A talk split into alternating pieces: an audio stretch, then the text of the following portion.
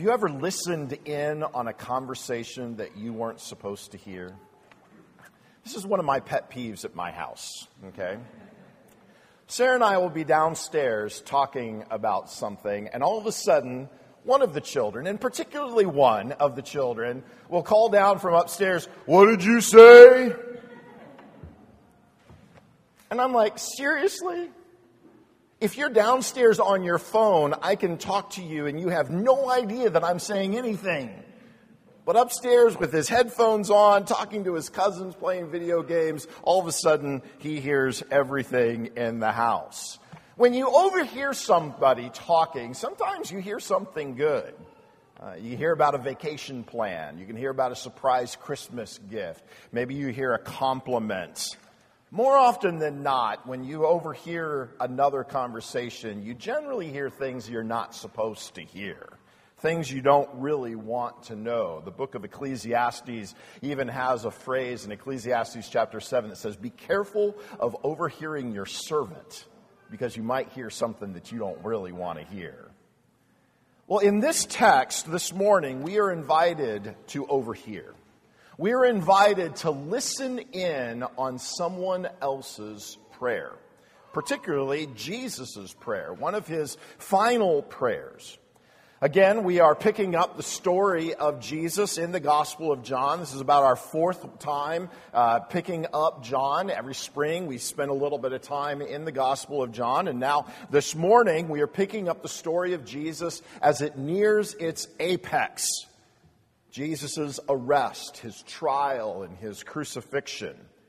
John chapter 17, if you want to think about it in real time, we're just a few minutes before Judas betrays Jesus in the Garden of Gethsemane.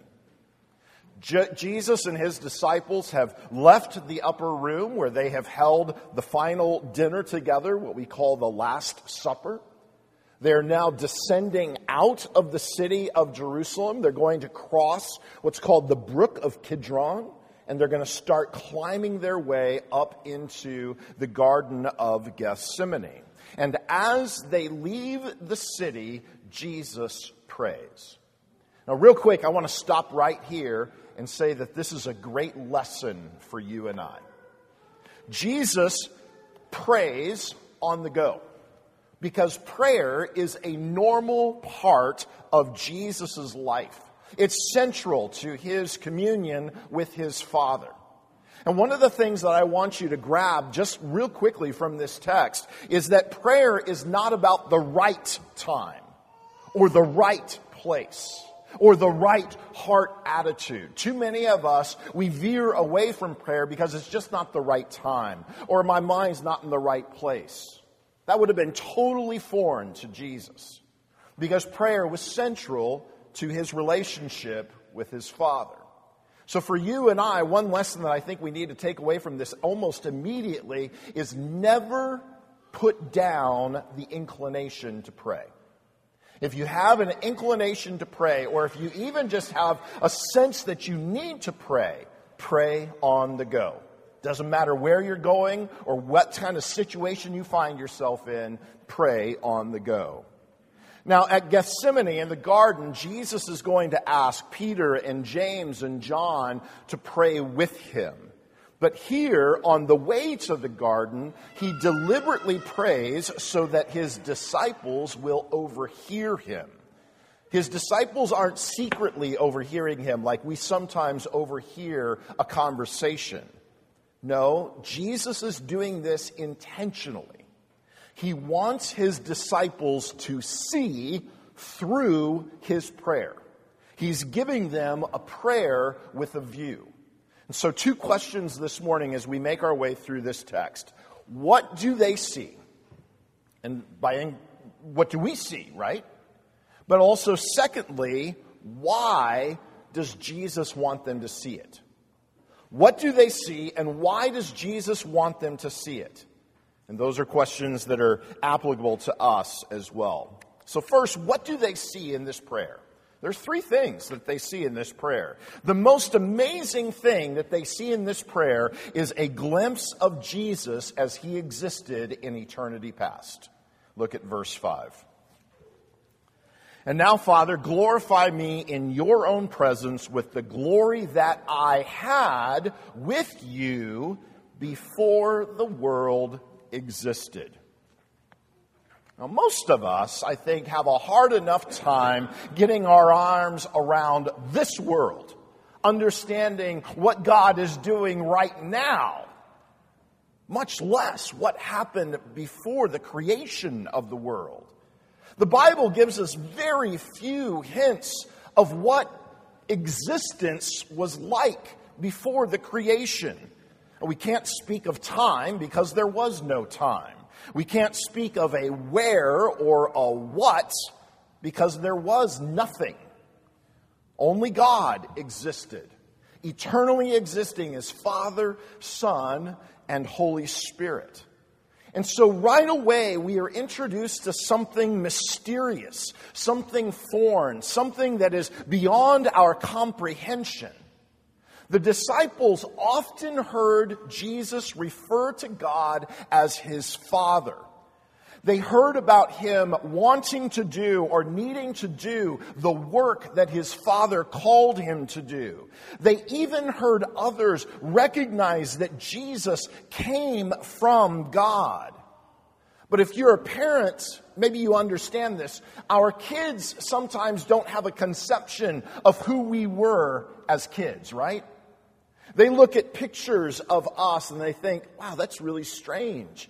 Their conception of us is who we are right now to them. That's as, almost as far as they can think. Well, in the same way, the disciples probably never could quite comprehend who Jesus was before he walked and he talked with them. But this prayer allows us to see, at least in shadows, Jesus' existence before the incarnation before he was born in Bethlehem of the Virgin Mary. The disciples have seen Jesus up close and personal for three years, walking and teaching, eating and sleeping. But now, in that very phrase, Jesus is in a sense reintroduced to his disciples as someone who is absolutely independent of them and of the rest of the world. He's not just Jesus of Nazareth. He is the eternal Son of God who has always existed. As Jesus prays, the second thing that we see is this fellowship that he has with his Father. The fellowship between the Father and the Son. In verse 1, he begins his prayer by calling God his Father.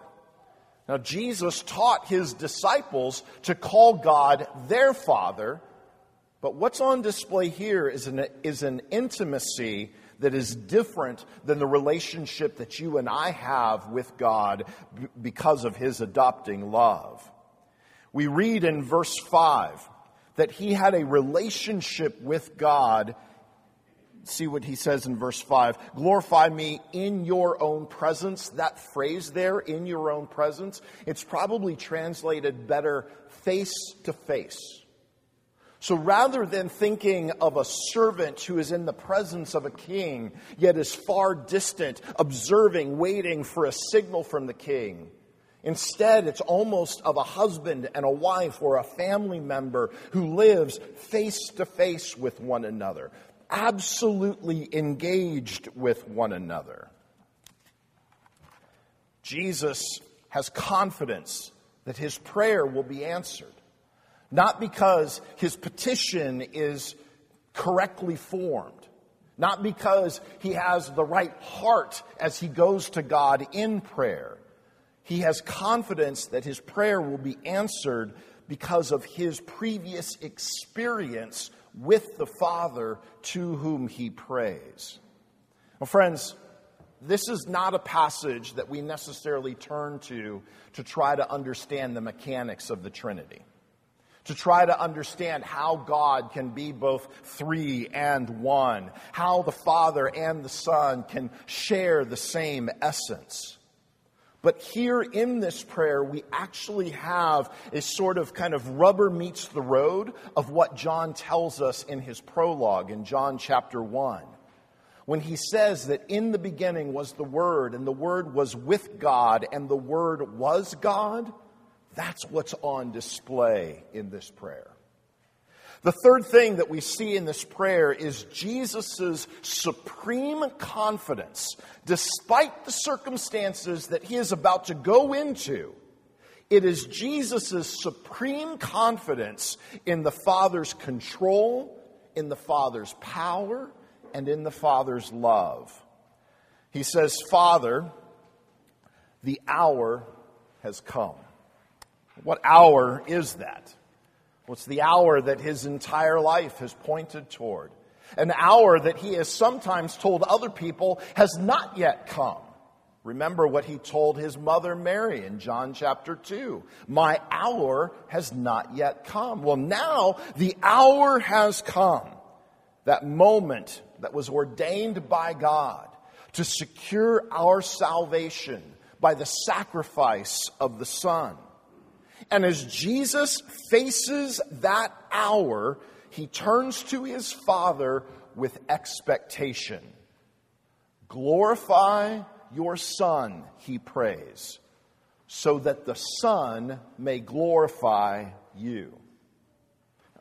Here's what I want you to see from this Jesus knows that the Father is not surprised by the deception and betrayal of Judas Iscariot.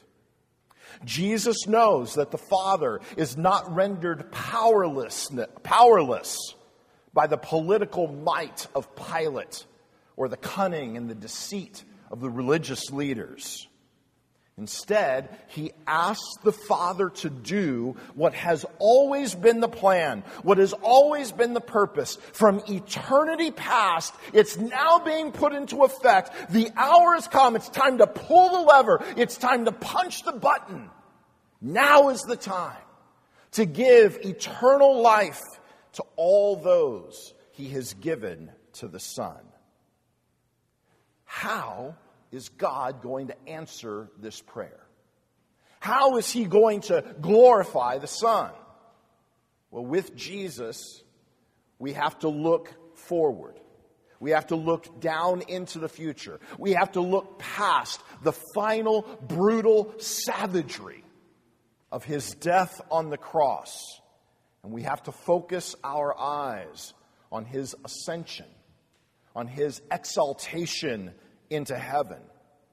You see, even though Jesus was King of Kings and Lord of Lords at the carpenter bench as he grew up, even though he held together the universe on the dusty roads of Galilee, even though he had command of all of heaven's angels as he stood before Pilate, his glory will not be seen until his resurrection, until his ascension, until his exaltation.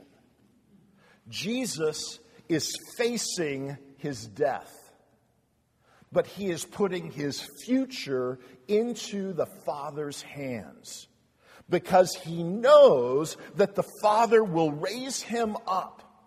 He knows that having accomplished what he was sent to do, now the Father will accomplish what He has agreed to do from eternity past to raise Him up, to sit, seat Him at the Father's right hand, where He will reign in glory and power until He comes again. Now, why does Jesus want His disciples and you and me to see those three things? I think there are three reasons why. The first is that his disciples, and you and I, we need to be constantly reminded that this is who Jesus is. We need to be constantly confronted with this Jesus. Do you remember how shocked the disciples were when they witnessed the transfiguration of Jesus? when they saw this Jesus being glorified. And they're like, whoa, this is not the guy that we expected. Well, friends, in the same way, we need to have our own comfortable ideas about Jesus shaken up. What Jesus is showing his disciples and what he is showing you and me is that he is God.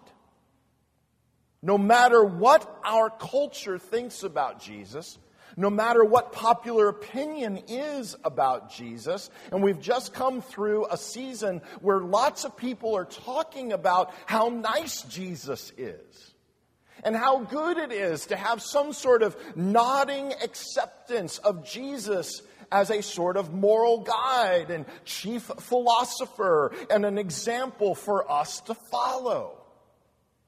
But, friends, our own ideas about Jesus pale in comparison to what he is revealing to his disciples and to you and me. Jesus is God. That's the first thing that he wants his disciples to see. The second thing is this or the first reason why he's showing his disciples this. The second reason that he's inviting them to see him in this way is because the kind of relationship that Jesus has with his Father is the model for our own relationship with God. Look again at verse 3. You have given him authority over all flesh to get, I'm sorry, verse 3. This is eternal life, that they know you, the only true God, and Jesus Christ, whom you have sent. If we were to talk before you read this passage this morning, and I was to ask you, what is eternal life? How would you answer that question? Would you have answered that question the way that Jesus defines it here? Eternal life is to know God. Being a Christian, friends, is not simply a matter of making sure your doctrine is right.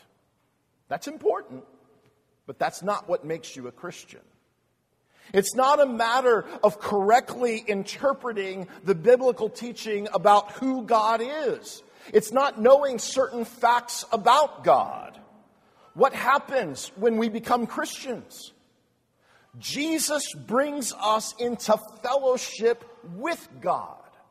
Personally, vitally, directly, really, with the living God Himself. We come to know Him. That's what eternal life is. And so when Jesus invites His disciples to hear this prayer, He's giving them a sense of what it means to be in fellowship with God. The third reason that Jesus prays this way in front of his disciples is so that they can be strengthened for the trials that are about to hit them. The disciples, I don't think it's too much to say this, I'm not being crass. The disciples are about to go through hell. The hour that has now come, what it's Jesus' hour. Well, in Luke chapter 23, it's called the hour of the power of darkness. And for three days, the disciples are going to be overwhelmed by the chaos and the confusion of Jesus' horrific death. They will feel untethered from the reality that they had known. Their hopes and dreams are going to be shattered but by allowing them to listen in on this prayer, Jesus is strengthening them. He is comforting them for the dark days that are yet ahead. He wants them to know that this is an hour that He expected. This is an hour that He controls. The Father loves Him, and the Father loves them too. They are not cast off. They are not forgotten. They are firmly within God's grasp. And the future glory of Jesus will also be their glory too. Friends, this is something that I think Jesus wants us to see in this prayer. We all need to know that no matter what lies ahead, we belong to God. That we are firmly in His grasp. That we are not cast off and forgotten. That we are loved. And that the glory of Christ will be our glory too. Don't we need to know that today? As Brett prayed, we've now gone through nearly two years of pandemic uncertainty, the back and the forth, the, the chaos that that has created. There's family dysfunction. Some of that was on display probably in your own homes over the last couple of weeks. Many of us are facing economic uncertainty and insecurity. All of us struggle with sin. Many of us are kept awake at night because of the fear of what's to come. Like the disciples, how many of our own hopes and dreams seem shattered and irreplaceable? Through this prayer, we are given a view. We are given a vista. We are brought to a point where we can see the future. And friends, the future is the glory and the majesty of Jesus Christ. And that means that no matter what this year brings, no matter what unknowns are yet ahead of us, our best days are still to come. The Apostle Peter, who heard this prayer, who saw Jesus suffer, who went on to testify of his glorious resurrection and ascension. In his first epistle, he describes himself and he describes all of us as partakers of the glory that is yet to be revealed. The apostle Paul does the same thing in 1 Thessalonians. He says that all of us are called through the gospel so that we may obtain the glory of our Lord Jesus Christ. It's not our glory, it's His glory. And we are invited to walk in it with the promise that we will be transformed by it. And that's what Jesus wants his disciples to see. And friends, that's what he wants you and I to see. And what a glorious thing to see so early in this new year. Let's pray.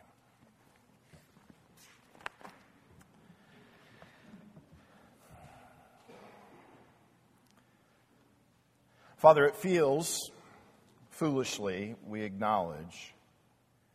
It feels like every new year should bring with it a new expectation of things to come of opportunities and experiences that will be better than the year before.